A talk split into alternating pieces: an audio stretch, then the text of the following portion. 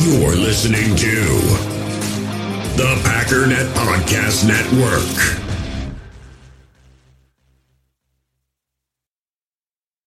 This episode is brought to you by Shopify. Whether you're selling a little or a lot, Shopify helps you do your thing, however you cha-ching. From the launch your online shop stage, all the way to the we just hit a million orders stage. No matter what stage you're in, Shopify's there to help you grow.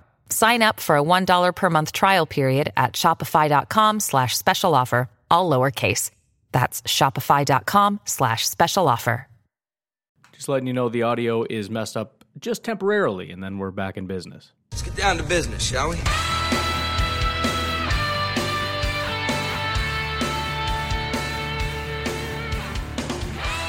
Ladies and gentlemen, welcome once again to the Packernet Podcast. I am your host and resident panelist, as always, Ryan Schlip. Check us out online, packernet.com. Find me on Twitter, pack underscore that Well, it's done. It's uh, in the books officially. Malcolm Reed did do the podcast with me uh, just earlier today at about uh, 10 o'clock. So, again, that'll be out on um, Monday. Just talking grilling and whatnot. It probably wouldn't have been a bad Sunday thing, but um, we're going to wait till Monday.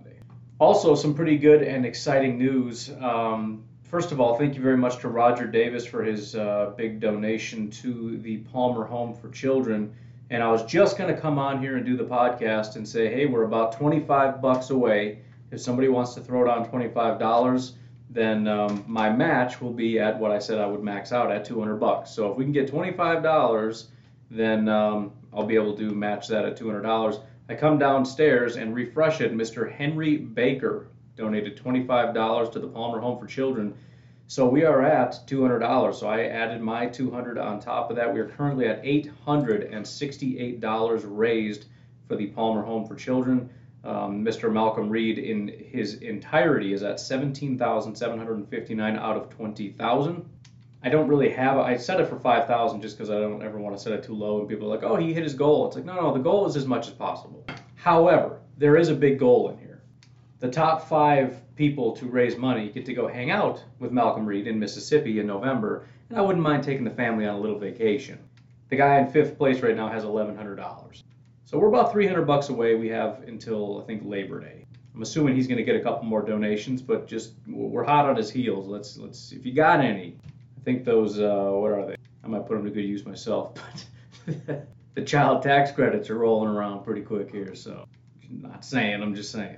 Anyways, um, so again, as we get closer, every time something happens, it's always very minor, but it always points me in the direction of Aaron Rodgers is definitely coming back. And I know I'm probably building you up too much, and if he doesn't um, come back, people are going to be very mad at me. They're going to take it out at me personally. I'm going to get negative reviews. I'm going to get borderline death threats because people are unstable, especially with stuff like this. I've seen it before.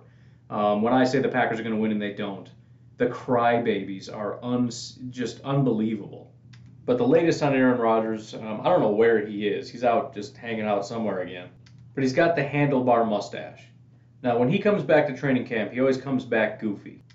He looks to me, again, he's training with football players right now, so he's getting in shape to play. He's not getting in shape to retire. Right? He left Hawaii Granted, he's still got some stuff going on with the golf and whatnot, but he's he's out there training, and uh, now he's getting the goofy mustache thing going.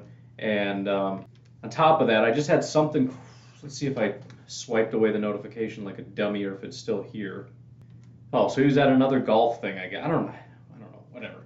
No comment. Uh, during the American Century Championship, this is via PFT. Um, not our buddy. This is uh, Charean Williams, but um, during the American Century Championship Celebrity Golf Tournament in Tahoe on Sunday, Rodgers was asked about his future. Quote, I'm going to enjoy the heck out of this week. It's not really a quote, but that's what I'm going to call it. Um, and I'm going to get back to working out and figuring things out in a couple weeks. Um, now, I know if you take that super literally, it means he doesn't know yet.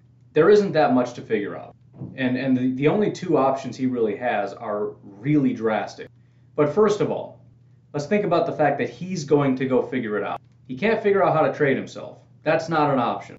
It doesn't sound to me like a guy who feels like he has options or, or currently is in negotiation and, and sort of we'll see how things shake out. He didn't say we'll see how things shake out because I'm in intense negotiation with the Green Bay Packers right now. In fact, we haven't heard a word about negotiations in a long time. We heard a long time ago about the Packers meeting with Aaron Rodgers, calling Aaron Rodgers, talking with him constantly. We haven't heard much about that very recently. Sounds like a guy who has an offer on the table, who is going to decide between retirement. Yeah, right. Stupid. Or rejoining the Green Bay Pack. So, and again, I, I think he has his mind made up. That's what I think. And I, I tend to think that him saying, well, I got to go think it over for a little bit is just his way of saying, I don't know, which is his way of saying, leave me alone. But again, everything is just sort of getting back to like let's let's ease into this, right? Everything's becoming lighthearted, right? Because when when things were earlier on, when things were not good, things were contentious, all the way up to and including the whole "it's about the people." That was contentious. It was tough, right? The the interviews with Mark Murphy, with Brian Gutekunst, with Matt LaFleur, it was contentious. It was uncomfortable. It was sounding hostile and, and dangerous and all this stuff. And now everything's just laid back. Everything's just chill. It's all just good fun, man. I got my handlebar mustache. What are you freaking out? Just relax. Even ESPN is sort of getting in on the act. I, I really don't want to play this because it's so horrible. But uh, ESPN did release a video. It says, it says celebs hysterical commentary uh, rumor Rodgers Mill hits the ESPYS. So I guess oh this must have been the whatever. Who watches these award shows? Is there are there five people that watch the ESPYS? What what is wrong with you if you watch that? Any any of them, the, any of those shows? It's just I don't get it. But especially the ESPYS. What the heck? I, I've never watched that in my life. When I was a kid, we would watch the like the movie and TV show ones. And it was kind of like a thing, but I was also back in the time when you got like six channels and what else are you going to do? So you watch them do the award shows and it's probably movies that you saw because that's back when, you know, going to the movie theater was kind of a big deal and movie releases were kind of a big deal. It wasn't like, you know, I don't know, I'm just saying.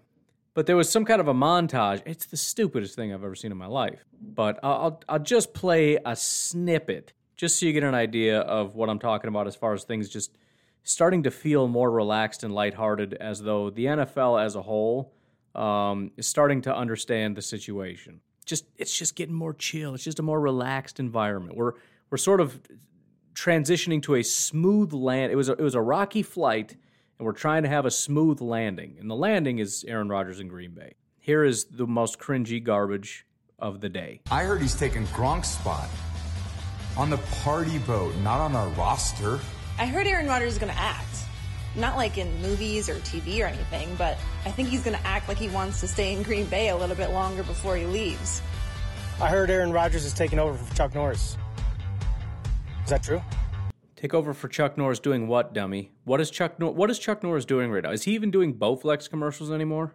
Or whatever that thing is, that little slidey chair that he did 30 years ago? Take over for Chuck Norris doing what? I, am just saying it was a stupid joke. That, and that was the best acting of those three clips. But the poor guy read a joke that doesn't even make sense. Ch- take over doing what? Like, is he going to be like the the new joke? Like Aaron Rodgers can dribble a bowling ball.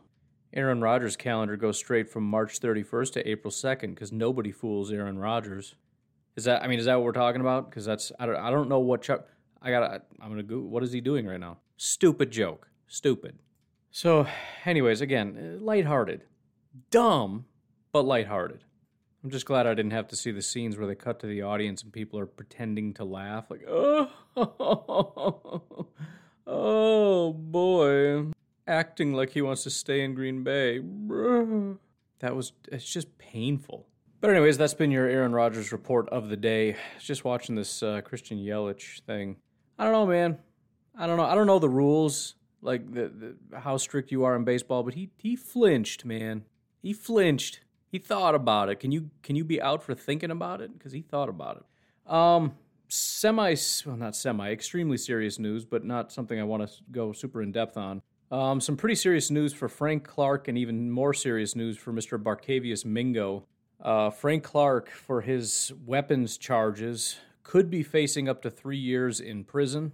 Barkevious Mingo, I don't really even super want to talk about it, but I'll just throw out the word enticement and let you know that it's more serious than that, but you know, that's kind of what we're talking about. So he's he's out of the NFL, and it sounds like, depending on the exact circumstances, he's going to be in prison for a very very long time. So um, I don't necessarily expect Frank Clark to spend three years in prison because the guy's got a ton of money, and that's usually how that works. But um, he, there's a very good chance I would say that he will not be playing for the um, for the Chiefs this year. Which, you know, I feel weird even bringing up the whole thing about how they're going to regress this year, but that doesn't help. Let's just say that. So again, pretty serious news, and that's a it's a big blow. Not as much. I mean, it's a huge blow for Barkevious Mingo, obviously, in his life and his family. But for the Falcons, I mean, the Falcons are just bad, and Barkevious was not that good anyways, so whatever. Frank Clark, again, overrated. He really is overrated. He's been overrated this whole time. He's always been overrated. But he's the best that they have off the edge, and it's not even close. So that's a blow, especially for a team that's taken a huge hit on their offensive line. Now they've taken a hit on their defensive line. Um, their confidence, I think the biggest thing, honestly, for them is that their confidence has been shaken. And so we'll, we'll, we'll see how that plays out. Again, don't really want to get super into details because I don't know, it's, it's kind of outside of the realm of football a little bit. Sometimes I do, depending on what it is, but this is these are pretty serious. So I'm just I'll keep my comments to myself until we get some more information. But suffice it to say, it's pretty serious. Um, I, I guess I'll get my one. Get this autoplay thing to stop here. There's a Chrome thing to stop that. I got to figure out what it is. There's an article that I was leaving out yesterday because I said we've gone long enough, but I, I kind of wanted to squeeze it in so that I didn't have to be all complainy every single day. But there was another article by another website and another guy that just has to go ahead and ruffle our feathers. And I knew as soon as I saw the title that I was going to be upset. You ready for this title? This is uh, CBS NFL, CBSSports.com. Bryan DeArdo. Three teams that helped their quarterback the most and three the least in 2021. As soon as I saw that, I said, You son of. You little guy there. Just don't just don't do it. And then you look at the picture, guess who? Aaron Rodgers right on the front. And again, I'll say what I've been saying this whole week, which is just me being mad at people. It's all about lazy narrative. That's all it is. It's lazy narrative. This is not people doing their own homework. This is not well researched. This is if you ask people who has helped their quarterback the least, a massive majority of, of people will say Aaron Rodgers has been helped the least. Why? Because he's the only guy that gets talked about in that context. So it's just it's it's like Pavlov's dog. You hear don't help quarterback and like a picture of Aaron Rodgers pouting on the sideline just comes flashing into your brain right? Clip after clip after clip of how long it's been since the Packers have drafted a first round wide receiver, like 1921 or something stupid. But sure enough, three teams that have helped their quarterback the least the New Orleans Saints, the Seattle Seahawks, and the Green Bay Packers. How does it start? You can basically just clip this right after the first sentence. A year after trading up to select quarterback Jordan Love, so there's your dig, right? It's not it's not just a random nothing throwaway line, that's on purpose. A year after trading up to select quarterback Jordan Love with the 23rd overall pick, the Packers declined to select a receiver in the first round of the 20 for the 20th straight year during the 2021 draft. The tunnel vision is unbelievable. The tunnel vision is this is embarrassing. It really is embarrassing. First of all, they did get him help. They re-signed pretty much everybody but Corey Linsley, and they replaced him with a second round pick. Right? And again, we've talked about all this a thousand times. But they drafted Amari Rodgers, they drafted a center, and they drafted a corner. Just so you know, helping Aaron Rodgers is bigger than getting him a wide receiver in the first round. You want to help Aaron Rodgers, put a good team around him. Put a good team around him.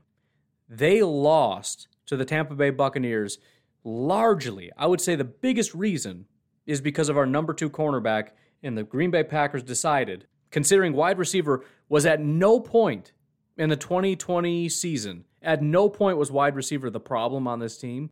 They made the evaluation, rightly so, that replacing the guy who was squarely responsible, not not solely, but squarely, like dead center of responsibility, putting his head on the chopping block and going and getting a replacement for Kevin King. That was their number one priority. Why? Because they want Aaron Rodgers, the whole team, they want Aaron Rodgers to step foot on the field to play for a Super Bowl, and they'd like to win it.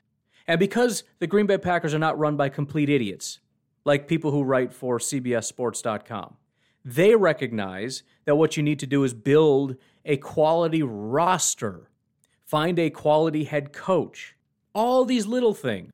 That was the biggest problem that they identified, and one of their favorite corners was available at the end of the the uh, first round, and so that's who they went up and got. Then in the second round, they made it a priority to replace the center that they let go, who is a major part of this offense, and it's incredibly important that you get a good center to protect Aaron Rodgers. They absolutely did help Aaron Rodgers by making that a priority. And then in the third round, they went up and got Amari Rodgers, who was a wide receiver that they felt would have been a good value in the second round. Just so we're clear, every single one of those picks and every pick that's been made ever has been made with the intention of helping Aaron Rodgers. Right? If we assume Aaron Rodgers is the focal point of this team, he is the thing that makes this thing go. He is the the the centerpiece for the Green Bay Packers. Every single piece that you build around him is is put on the team with the express purpose of helping him to help you to win a Super Bowl. Whether it is a defensive tackle, a cornerback, a wide receiver, a tight end, whatever it is. The obsession, the psychotic and stupid obsession with a not just a wide receiver because again they did draft a wide receiver. The psychotic obsession with first round wide receivers is so painfully ridiculous. It's just it's beyond absurd. I, I i don't have words. Again we've talked about this before but a big part of the reason the Green Bay Packers haven't prioritized wide receiver is because they don't need to. When was the last time? I'm dead serious. When was the last time you looked at the Green Bay Packers and said, this team just doesn't have wide receivers? For some of you, it was recently. For some of you, it's been like, you know, five minutes ago. Because having the best wide receiver in football just qu- isn't quite good enough. But I'm serious. When was the last time it was it was similar to you know, when we had Randall and Rollins or linebacker since forever, where you just look at it and like, dude, we just cannot get. I mean, we've had it with linebacker, we've had it with defensive tackle, we've had it with edge, we've had it with uh, tight ends since basically forever, since Bubba Franks. I'm just saying. I don't know why I'm obsessed with Bubba Franks. I just am. Um, obviously, we've had it with safety. I mean, the the the year of MD Jennings was just as brutal as it gets. No offense to Mr. Jennings, I'm just saying it was that was that was bad, and we went on and got Ha Ha Clinton Dix. We've had times where you look running back. If I didn't say that, where it's like, dude, we you know we just we don't have a. We'd be nice to just get a stud. We don't have a stud. When was the last time when you just looked at it and said this team just doesn't have a wide receiver? Should we look? Because I'm I'm dead serious. There probably was a, a little glimmer of a period at some point, but I don't remember in my lifetime. So obviously we'd have to go back prior to because you got Davante, and then prior to Davante you got Jordy, and then prior to you know so, I mean, if we go back to what, 2010, start there and see where we're at, 2009.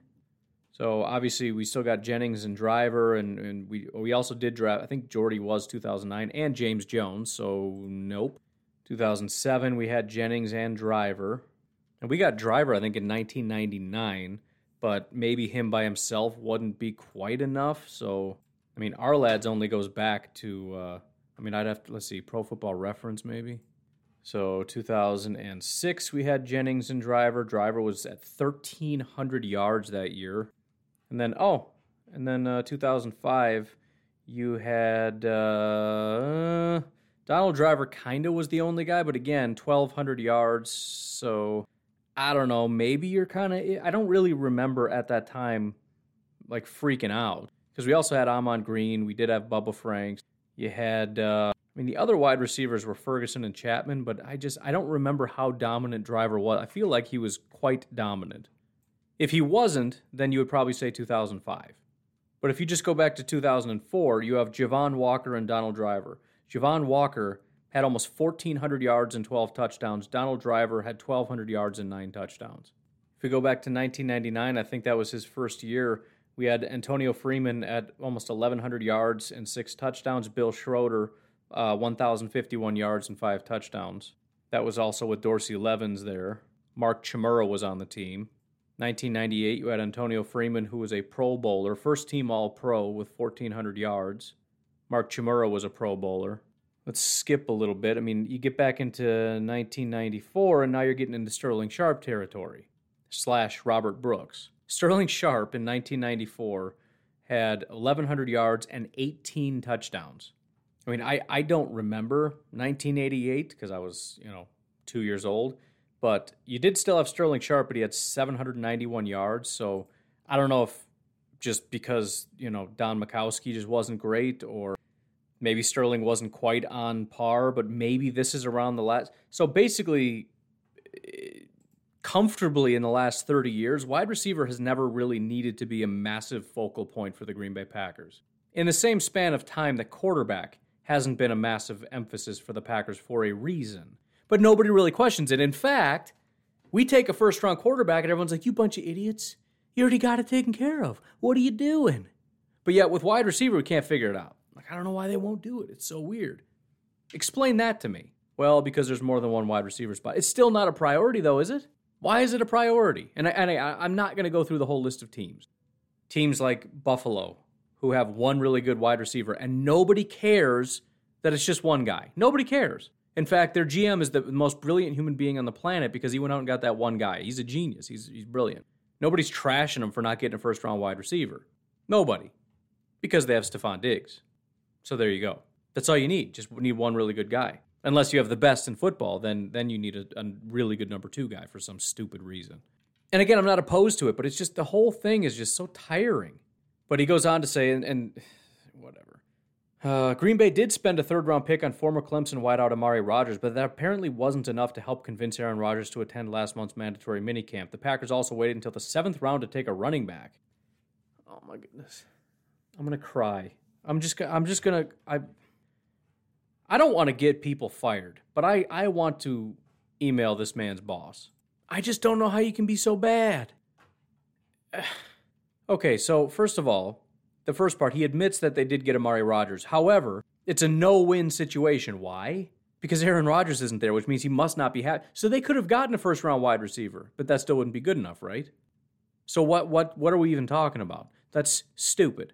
No, they got Amari Rodgers, period. The fact that Aaron Rodgers hasn't come back doesn't matter. You're just assuming that he left because they didn't draft a first round wide receiver, which nobody thinks that, except apparently you. So that doesn't work.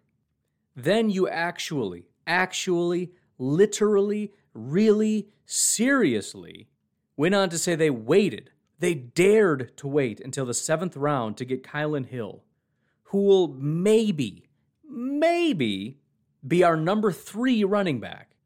Gio Galio Mio oh me. Poor Aaron Rodgers, man. That guy just has a tandem of Aaron Jones and A.J. Dillon. And they waited until the seventh round to get another guy? This is this is the case that you're making? He, but again, here, here's the situation.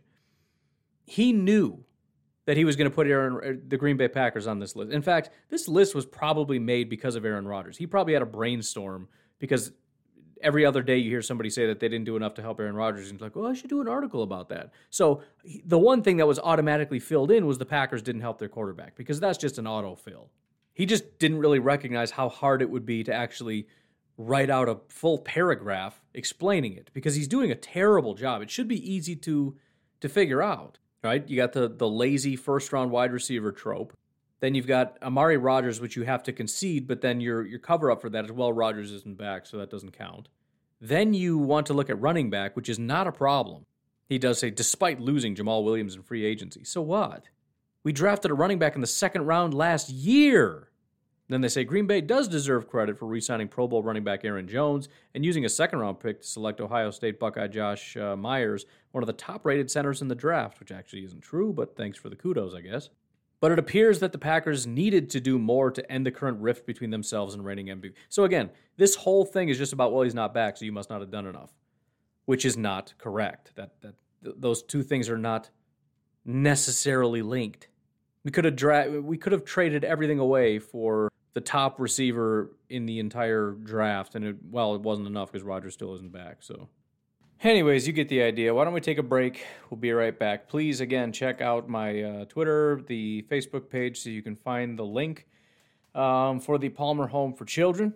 Again, feel free to reach out to me directly if you want to do that. You can give, I mean, as little as you want. You can just click on the little button that says custom. You come up with your own dollar amount. It can be five bucks if you want. Every little bit counts If you want to support me directly, you can do so at Packer, uh, no, patreon.com forward slash pack underscore daddy. We'll take a break. We'll be right back.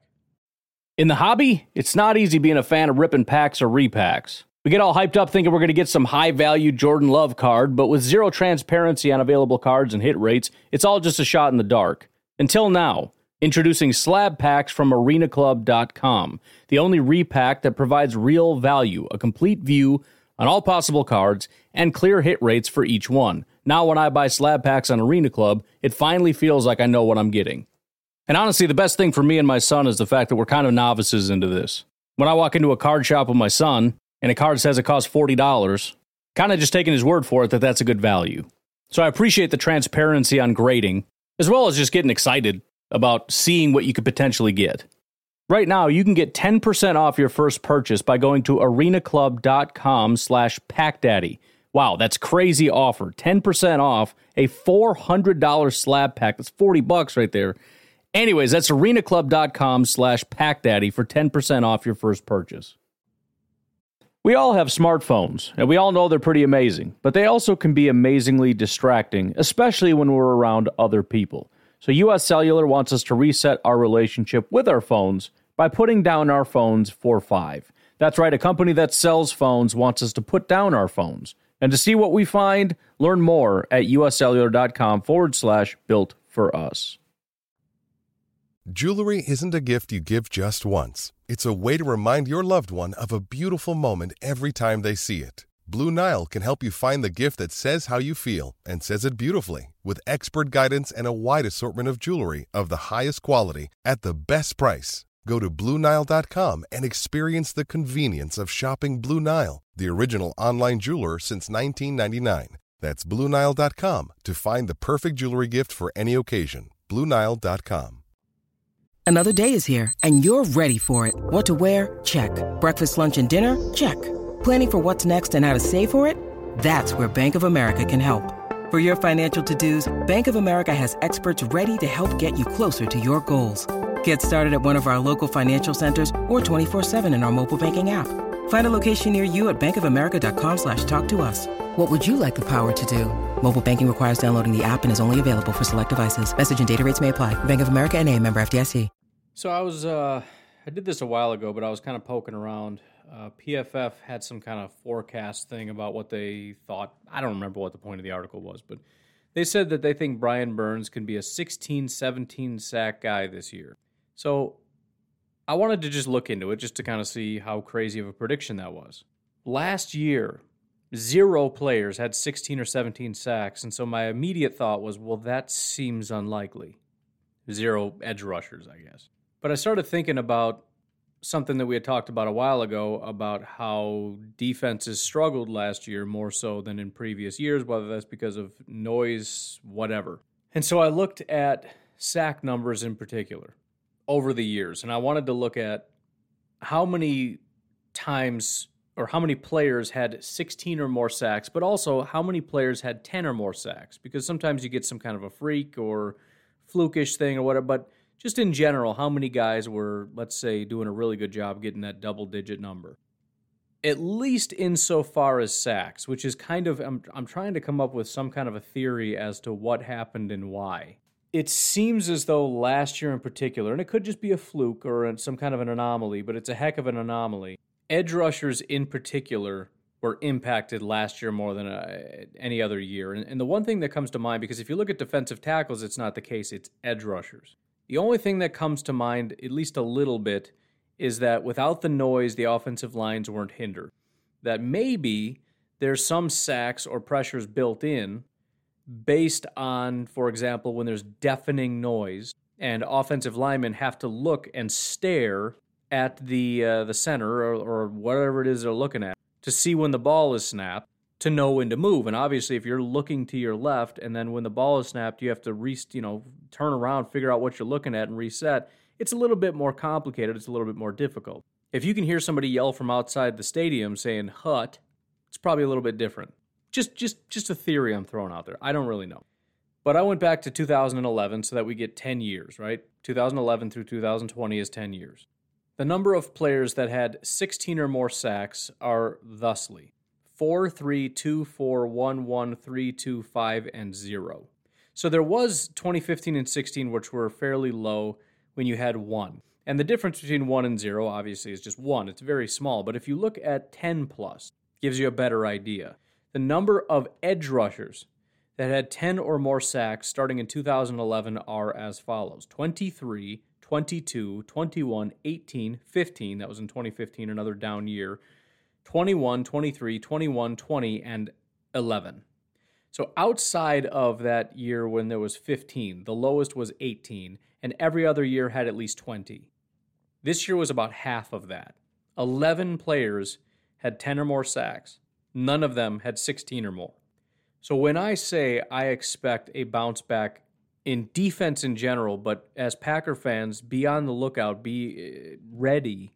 I'm not just being optimistic because oh Za'Darius and Rashan are going to be freaks because I'm a Packer fan and they're just going to be freaks because I know it. I can feel it in my bones. It's based on the fact that last year wasn't just a slight down year for Za'Darius or a slight down year for Preston. It was a slight down year for everybody right? We we know Khalil, right? This was like Khalil's worst year of his entire career. Now maybe it's just because he's getting older. Maybe it's because it was 2020. So yeah, I expect Za'Darius to have a bounce back. I expect Rashan to have a bounce forward. I expect Preston to have a bounce back. I expect Khalil to have a bounce back. Again, this does not apply to defensive tackles. I don't really see a difference in defensive tackles. I couldn't find really anything as far as cornerbacks or safeties with interceptions or pass breakups or anything like that. There doesn't seem to be any kind of an anomaly. There's just a massive drop off in edge rush pressure, in particular sacks. So again, we've I already mentioned that before, but I wanted to bring it up again because it's it's interesting and it adds to a theory that I've already been operating off of that in 2020 defense has really struggled. And maybe it could just be as simple an explanation as with no preseason, defenses had a hard time catching up. Heard a lot of these guys did have get better toward the end of the year. Kenny Clark, Rashan Gary, um, Amos and Savage. Maybe I don't know. Formulate formulate your own theory. It doesn't really matter what it is. Um, kind of dipping back into questions. These are all kind of old, but I've, I've just there's been enough content. I haven't really needed them. But we're back in the pool. Had a question here. Didn't write down from who. Is Adams the best Packers receiver ever? I don't know if I've ever actually answered this before. Um, I think I'm on board with Adams being better than Jordy and Driver and Jennings and, and that whole crew, which is an amazing crew. There are two that stand out, though. Sterling Sharpe is one who, at his time, it, during his time, was sort of the Davante Adams for several years. So let's just say if Davante continues what he's doing for a few years, you could probably give it to him, even though some people probably won't because they say his career got cut short. And if his career hadn't got, got cut short, he could have been at the top for 10 years or whatever. I don't know. But let's just say I'd like to see at least one more year of Davante at the very, very top. Not top 10, not like top six ish, maybe top five. I'm talking top three maximum. The other is Don Hutson. Now, again, it kind of comes back to how you want to look at things. There, there are two different camps. There are some where you take history into account and you take the time, er, the era for what it was, and then there are others who say, "Dude, if Don Hutson played today, he'd be getting, he just, he would suck." Mm, I don't know. Here's the thing: if you just teleport, you know, 29 year old Don Hutson onto a football field, is he going to get wrecked? hundred percent, he's going to get wrecked. If Don Hutson grew up in modern day America with modern day um, training, nutrition, coaching, you don't think he would be where you don't think he'd be good? Why? See, the the biggest thing with Don Hutson isn't just that well he was good for the era. He was so unbelievably heads and tails better than everybody else. I don't think there's ever been a wide receiver ever in the history of the NFL that stood apart from everybody else as much as Don Hutson. I know it was a smaller game back then, but we're talking one, two, three, four, five, six, seven, eight straight years. He was first team All Pro. He led the league in receiving, and, and the stats don't look all that good. But you got uh, to understand, first of all, they didn't have as many games, and it was not an air it out era. It was run the ball, run the ball, run the ball, run the ball era. Led the league in receiving seven years. He led the league in receiving touchdowns nine years. This is on top of the fact that he also played on defense and who knows how many other positions. He was a safety and led the NFL in interceptions in 1940 also. Eight time All Pro, four time All Star. He was just, again, it, it it's about separating yourself from everybody else, right? And we've seen guys in the modern era that are just heads and tails of, you know, Jerry Rice, Megatron, you know, Aaron Donald as far as defense right now. It's like uh, it's Aaron Donald, then there's everybody else. He's just different. You know, Aaron Rodgers in 2011. There, there really wasn't a close second at that time, right? Obviously, right now you got Pat Mahomes, you got a bunch of guys that kind, Russell Wilson, bunch of guys you can fit in that category. I guess you know you had Manning and some other guys, but point is, it's it's about how much better you are than everybody, but also how long he did it. Has anybody ever, outside of Don Hutson, led the league in receiving seven years and receiving touchdowns for nine years? I don't think anybody's ever done that. And again, it's a little easier to do back then because there's less um, competition, there's less teams. And so, you know, I mean, it, it's hard to compare eras. But I also don't think it's fair to just throw out Don Hutson and say, well, he doesn't count. We don't count anybody before 1970. You know, Lynn Swann or later. That's it. I, you know, I, what do, what do we do? Well, then can we even count like Aaron Rodgers because he's playing in an era where it's easier to play? Maybe Aaron Rodgers couldn't do nearly what he could do as you could in the 90s or 80s or 70s. Maybe we overrate him. Maybe he's not as good as those guys back then who had no protections whose wide receivers were getting mauled down the field. You know what I mean? It's just the point is, and this is why I think it's the best way to do it, is to just look at that that time period and assume the best of the best are playing, given the rules, given everything that's available to you. Um, and it's a question of how much do you separate from everybody else. And as far as separation, I don't know if anybody's really separated themselves at wide receiver more than Don Hutson did in that era. So those are the three. However you want to parse that out, you can figure that out on your own. I guess I don't know. It it does. It's it's a f- somewhat interesting discussion, but it's at the same time it's not. I think anytime you talk about who's the best, it's just kind of a stupid discussion, right? Is it Jordan or so and so? Who cares? You're gonna really throw a hissy fit about like the top two or three NBA players and try to decide which one's better than the other? Why does that matter? Were they both just absolutely elite and dominant? Yeah, every uh, one thousand percent. Everybody agrees with that. So what are we talking about? Who cares? And again, it just comes down to what what's the question? Most dominant, Don Hutson. Most talented athlete, I don't know, Sterling, MVS maybe. I don't know. I don't know. Doesn't uh, it just they're very good. That's all. I, that's all I know. I don't. I mean, if you want to put Jordy, I, I don't. I don't care. It doesn't bother me they're all very, very good. They've all been very, very helpful to the Packers. And, and whatever your criteria is, kind of doesn't matter. So just do whatever you want to do. Who cares? We'll do one more question here. This is from Nico in the Facebook group. He says, You've mentioned before the Bears are slightly overconfident in their prediction. These are Bears fans, slightly overconfident in their predictions of how the Bears will do every preseason. My question which fans are more delusional, Bears fans or Cowboys fans? They seem to think uh, extremely positive about their team every preseason, only to come crashing down to reality. I think that's a very good comparison because Cowboys fans are very much like Bears fans. At, at, least insofar as every year you have to hear them brag before the season even starts about how good they're going to be, and everybody's so stupid for not seeing it except them.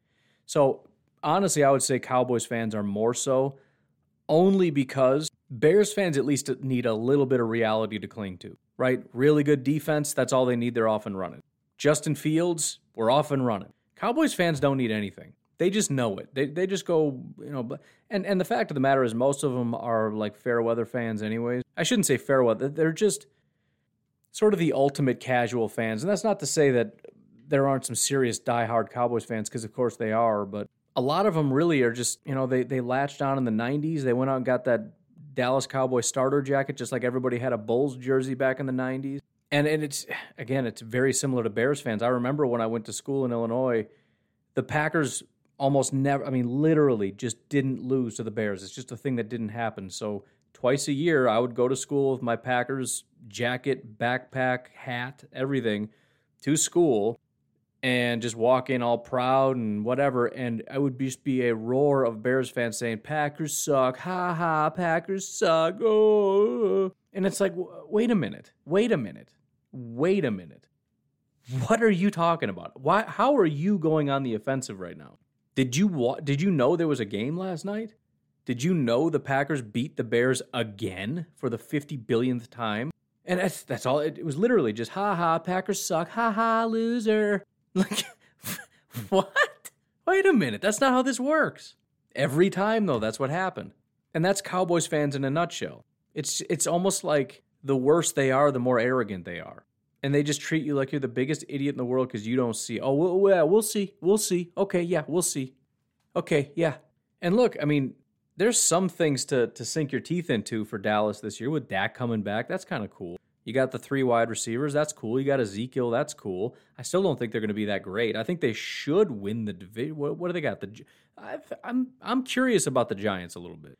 Eagles should be trash. Washington should probably be trash. Washington will be the exact same Washington they've been since forever. They're a trash team that has a pretty stout defense uh, occasionally, and occasionally a little flash on offense, running back, whatever. And they'll they'll put away a couple wins, but uh, just overall trash. But you want to talk about glaring holes. First of all, Dallas, as I've said a thousand times, and I've been saying since they had the best line in football, and this is, we're going on like uh, pushing like ten years now. This is this was a long time ago. This was basically a dream. Didn't even happen. Not even sure it ever happened. But supposedly there was a time when they had the best offensive line in football. And uh, I remember saying, you better keep stoking that fire. You got to draft somebody. Some of your guys are getting old, whatever. Well, they started losing guys, losing guys, losing, and it's falling apart. So the offensive line's falling apart. They, unless they got somebody recently, they got no tight ends. And the defense is bad. It's really, really bad. And then let's not forget the biggest piece here Mike McCarthy's still the head coach. So you can bring up Dak all you want. You can get excited about wide receivers, but the guy calling plays is Mike McCarthy. And he couldn't make Aaron Rodgers not look terrible. So, I mean, we can sit here, like I've seen several people talk about, well, you better watch out for Dallas, man. They, they got something in store for you. I'm telling you, yeah, maybe. I mean, when you got Dak and you still got like two of your five really good offensive linemen, and Ezekiel, you know, he's probably still got something left in the tank. We haven't really seen dominant Ezekiel in a while, but he's still there, probably largely because the rest of the team is falling apart. And yeah, you got, uh, you know, the pile of wide receivers. Eh, maybe. You never know. But um, it's not much there. But yeah, to, to get back to the question though, dude, there is a calculator button on my keyboard. I just realized that. You know how many times I've been so angry because I need the calculator and it's always closed because I'm a psychopath about leaving tabs open and stuff. And it's like, I have to get rid of this, but I always need it. I just looked over and I'm like, is that a calculator button? Pushed it, boop, calculator's there. It's amazing. There is an email one too, which eh, I guess that's cool. I don't know. That's fine. The home button. I'm sure most. What is the home? I'll just. Oh, it's Google Chrome Home. Interesting. Um, I would say the answer is Cowboys. And again, the only reason I'm saying that because they're almost identical in the way that they act. Cowboys fans and Bears fans. The difference is Cowboys fans did disappear for a while. And granted, maybe that has something to do with the fact that it's been a lot longer. I remember Dallas was dominant in the 90s, like late 90s, they were or at least mid 90s, they were they were dominant. Bears, it was late 80s, and that was a very short period. So maybe we've got another five or so years before Dallas Cowboys fans start to shut up. We, we can dream. I don't know. But the, the thing is, even if they start to be quiet, just like Bears fans, it won't take much. They'll draft a quarterback and they're going to be chirping. They'll draft, you know, they'll go out and get uh, some defensive linemen. They'll start chirping. This is it. This is our year. Every year, it's the Cowboys' year. Every year, it's the Bears' year. I don't rem. I'm I'm serious about this. I've heard Packers fans be optimistic, and I'm sure there are some Packer fans that have predicted, I think we're going to win the Super Bowl this year. I can't remember ever really seeing or hearing Packer fans saying, This is our year. We're going to win it this year. I don't remember ever, ever hearing that. No matter how dominant or elite the Packers teams are. Again, optimism, um, you know, I, I've heard Packer fans say I think it's going to be like a Colts Packers Super Bowl or Colts uh, Chiefs Packers Super Bowl or whatever. And even that is based on the Packers just being the best NFC team at the time. The amount of times the Cowboys fans and Bears fans have predicted that they're going to actually win the Super Bowl. And I'm saying I've seen this and heard this. This is our year is a phrase that I've never heard the Packers say or Packer fans say. I've heard Bears fans, not recently, but it was every year. every year. And Cowboys fans, every year, this is it. This is it. Watch. Okay, yeah, doubt us. Go ahead, doubt us. Watch how good we are. What what what is the psychology of that? What is going on in that region where you've said this is our year for 15 straight years and you're embarrassed every year and then there's just there's nothing. It's like short-term amnesia or something. Like, do you not remember you said this last year and the year before and the year before? You would think it would at least cause you to pause. Like, it would, it would be halfway out of your mouth and you go, ooh, wait a minute. I, have I've looked stupid for 15 straight years and keep getting made fun of. Maybe I'll just shut my mouth and at least wait a couple weeks and see if we're actually a good football team before I start to make predict. Nope, they won't. They're at it. Cowboys, man, watch out. Watch out. Dak's back, baby. Dacky boy. And it doesn't it doesn't help that you've got the media hyping him up. I watched PFF talking. I forgot exactly. I don't know. I, I decided not to make it a part of the segment because who cares? But I wanted to see what they said. They were ranking quarterbacks, and I think they had Dak number two. One of the guys had Dak number two, and I think the other guys at least said they were surprised but didn't really disagree. It's that kind of stuff, and and Dak is very good, but it's that kind of stuff that's just poisoning their minds. Don't do that because you're just encouraging them. And this is also why you see Dallas Cowboys fans every t- more than any other freakout videos, you see Cowboys freakout videos. And I'm talking smashing TVs, throwing TVs, literally shooting televisions because their brain just breaks. Because for some reason, they can't not they, they can't comprehend being bad. So there's this weird moment when their delusion and actual reality are colliding and they can't get around each other. There's that official breaking moment where it's not possible for your delusion to be real and their brains break. And that's when TVs all around the are all around Dallas and the rest of the the fake world where we're all Cowboys fans, they just start shattering everywhere. Such a weird thing. I know. I I love the Packers roster. I fully understand that it is it is unlikely the Packers win the Super Bowl. Not because they're bad, just because it's a, I mean it's technically a one in thirty two shot. It's better than that because they have a actual capable. I mean you can rule out several teams, but okay, it's a one in what one in sixteen if you factor in that there are some teams that are going to be good that we don't know, and some teams that we thought are going to be good are not going to be, and the Packers could be one of those teams. You never know. So let's call it one in sixteen. That's still not very good odds. If if very good teams have a one in sixteen shot and the Packers are consistently very good, um, 16 years is a long time. And it's possible Aaron Rodgers got his one in 16 already, and that was a while ago. There's just no reason to sit here and say this is our year. I know it. I know we're going to be dominant. I know. Yeah, you keep doubting us. Why wouldn't you doubt us? Why wouldn't you doubt you? I don't understand. Who's on? Who who, who is playing defense for your team? I mean, you do have Demarcus Lawrence, but name name literally one other person. Who? You got Randy Gregory, who's probably going to be in jail by the end of the week. You have nobody on the defensive line. You have no real corners. I know Trevon Diggs, you guys are all excited. Fine. You got one guy who graded out as the 58th best corner in football, but I'm not allowed to say you don't have a good corner because that's just going to cause all kinds of problems. Fine. You got an elite corner who is 58. Leighton Vander Esch has fallen completely off a cliff. Jaylon Smith also has completely fallen off a cliff. So much so, which again, Dallas Cowboys fans probably don't want to do to admit it, but you drafted Micah Parsons number 12 overall because those guys are falling off. This defense is bad. It's just bad. They're going to get picked on a lot. And so, I mean, and even even the wide receivers. Amari Cooper ranked 32nd. CeeDee Lamb ranked 54th and Michael Gallup 78th. You've got one guy that was barely in the top 32 literally 32nd, and that's Amari Cooper. This is not an elite football team by any metric. You've got Mr. Uh, Zack Martin, who's very, very, very good, playing, I think, guard. Um, you got Dak Prescott, who was graded ninth uh, when, you know, for whatever he played last year. Ezekiel Elliott ranked 49th out of 70 running backs. So, uh, yeah, go ahead and get excited, Cowboys fans, I guess. I don't know. But yeah, the, I guess we'll pick on Cowboys fans today. I don't know. It's just, I mean, it's just it's just bad. There's nothing wrong with, and I say this every time, it's probably getting old, with being a little bit optimistic. And, and, and again, maybe there's something here, but you, you guys aren't going to be very good. You're not a Super Bowl caliber team. This is just not good enough, especially with Mike McCarthy. I'm sorry. I, I like Mike, but the guy, he's got nothing left in the tank. You shouldn't have hired him. He's, his offense is run stale. He's not the guy that's going to figure out, okay, we got the wide receivers. And by the way, the reason Cooper, Gallup, and uh, what's his name probably ranked as low as they did is probably partially because of the offense and the system and all that stuff that you were running. And Ezekiel Elliott being 50th is not surprising for a Mike McCarthy offense.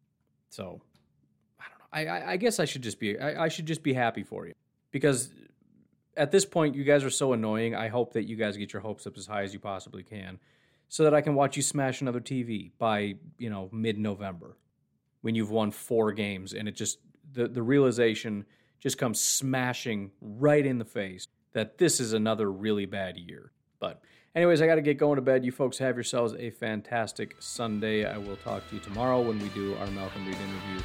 Otherwise, have a great day. I'll talk to you tomorrow.